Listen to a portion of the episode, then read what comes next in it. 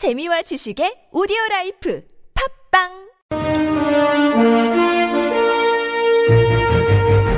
여러분의 합리적 판단을 돕기 위해 오늘의 뉴스를 골랐습니다. 백병규의 뉴스 체크.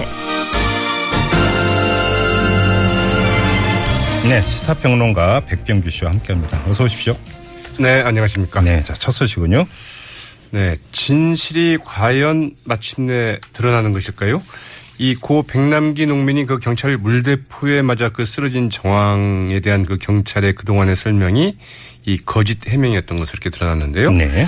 이 첫째는 이제 그 경찰은 그동안 이 고 백남기 농민이 그 쓰러진 후 2시간이 지난 저녁 9시 경에야 이 백남기 농민이 물대포에 맞아 그 위급한 상황을 좀 알게 됐다. 이렇게 좀 설명을 해왔거든요. 예.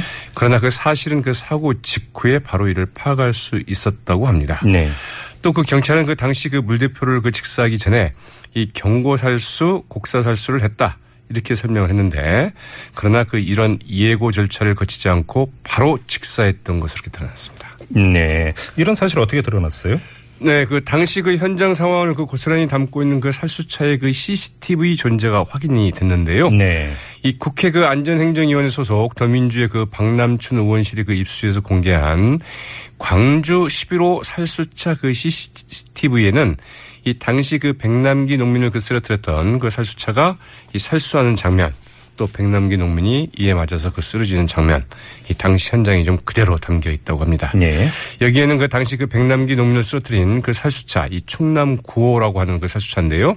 이 충남 9호가 그 경고나 곡사 살수 등 아무런 그 예비 절차 없이 이 경찰차에 그 줄을 묶고 당기는 그 군중들에게 곧바로 직사를 하기 시작해서 네 번째 직사 때 백남기 농민이 이를 맞고 쓰러지는 장면이 그대로 담겨 있, 담겨 있는데요. 네. 이 당시 그 백남기 농민에게 그 물대포를 그 쏜 그 충남 9호구 살수차에 그 탑승을 했던 한모 경장은 이 백남기 그 청문회 때 처음에 경고 살수를 하고 그 이후 그 안전하게 살수했다 이렇게 증언을 한 바 있는데요. 네. 이게 사실이 아닌 것으로 이제 확인이 된 거죠. 네.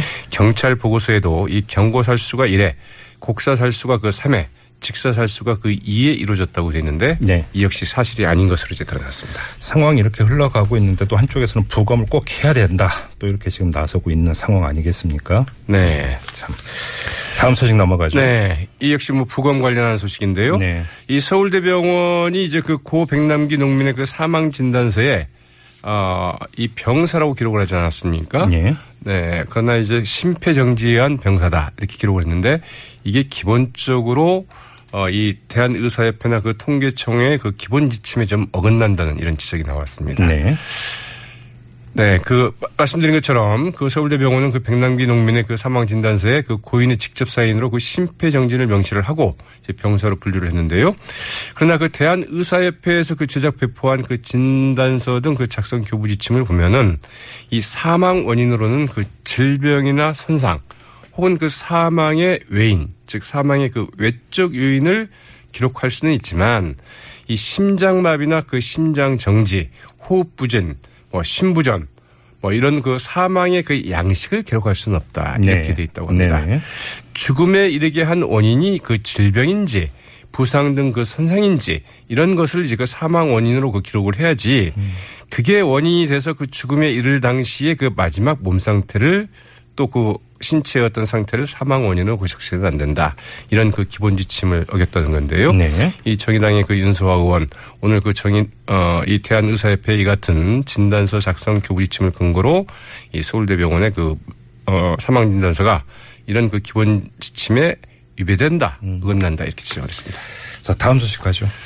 네, 그 정의당이 오늘 고 백남기 농민에 대한 그 부검 영장이 발부된 것과 관련해서 이 나라의 그 사법부에 과연 그 정의가 존재하는가? 어, 참담한 심, 심정을 금할 수 없다며 그 법원의 그 영장 발부를 그 정면으로 그 비판하고 나섰습니다. 네. 한창민 그 정의당 대변인은 오늘 그 브리핑을 통해서 이 법원이 조건을 달았지만 이는 그 꼼수일 뿐이고 이 검경의 부당한 영장 집행에 법원이 길을 터준 것이라면서 이제같이 말했는데요. 이 한창민 대변인 오늘 법원의 그 영장 발부는 이 사법부가 그 권력의 그 폭력에 무릎, 무릎을 꿇은 것으로 이 사법부의 그 치욕으로 기록될 것이라면서 영장 집행 과정에서 물리적 충돌이 벌어진다면 법원 또한 그 책임에서 벗어날 수 없을 것이라고 이제 그 지적하게 됐습니다. 알겠습니다. 자, 사드 관련 소식이 있네요. 네, 그 사드 배치 지역으로 그 성주 골프장이 사실상 좀 확정이 됐습니다. 국방부는 그 내일 그 사드 배치를 위한 그 제3부지 선정 결과를 이제 발표를 한다고 발, 어, 발표를 한다고 발표했는데요. 예. 네, 이 같은 사, 어, 이 부지 선정이 사실상 그 끝난 것으로 이렇게 확인이 되고 있죠. 예.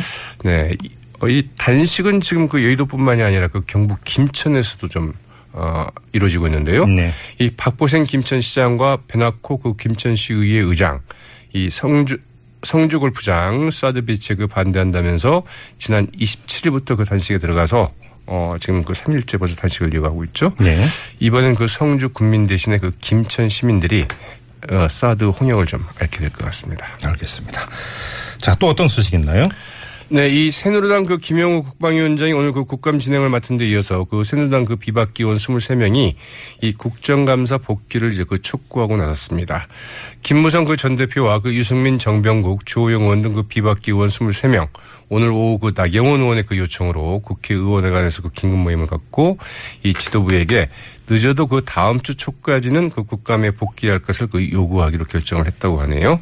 이 나경원 의원은 그 작금의 그 사태에 대해서는 그 정세균 국회의장이 그 결자 해지 차원에서 그 노력할 것과 이 국민 여론을 감안해서 그 당 지도부도 이 국회 정상화를 위해서 그 최선을 다해 좀 노력해 줄 것을 그 요구하기로 했다. 이렇게 좀 밝혔는데요. 네. 네, 오늘 회동에 그 참여한 새누리당 의원들은 이 김무성, 유승민, 정병국, 주호영 의원 이외에도 이 김용태, 권성동, 어, 김학용, 정양석, 이은재, 황영철, 이종구, 이혜훈, 어, 윤한웅, 네, 경대수, 이종구, 김재경, 김규환, 박인숙, 정운천, 이 박순자, 함진규, 김성태 의원 등이라고 합니다.